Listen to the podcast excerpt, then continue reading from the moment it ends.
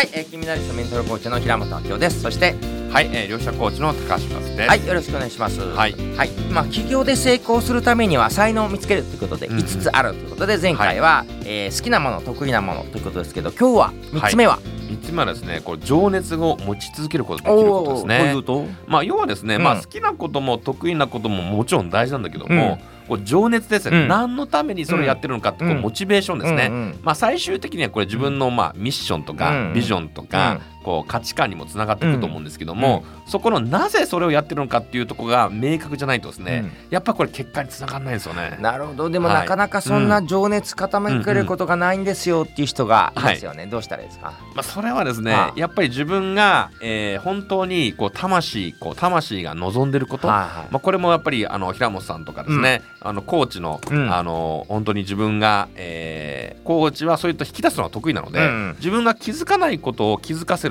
まあ、うん。コーチを受けたりとかすると、まあ、自分の情熱ですね。何か、うん。何をこう上手に持ってできるのかっていうのが見つかってきますので、えーもし自分で気づかない方はですね、まあ、人の手を借りてうん。見つけるのもいいんじゃないかなとね、確かにコーチング受けてみるといいかもしれないですね、そうなんですよね。そういえば以前私がコーチングさせていただいた人で、はい。葬儀屋さんに勤めてる社員さんなんだけど、はい。まあ、あんまり葬儀の仕事が好きじゃないと、うん。じゃあ何でもできる人は何やっていたいって聞くと、うん。なんとラーメン屋で寸胴かなんかで、うんでかい寸胴ではい。10時間ぐらいはい。不眠不休でうんずっとアクを取り続けるのが好きみたいな、こんな人がいて、うん。なかなかそんなことないじゃないですか、はい。彼はいつまでもやってられるうん。まさにそれ情熱じゃないのって言ったらあそうかもしれません、うんうんまあそうやってねラーメン屋さんに転職しちゃいましたけど そうですね。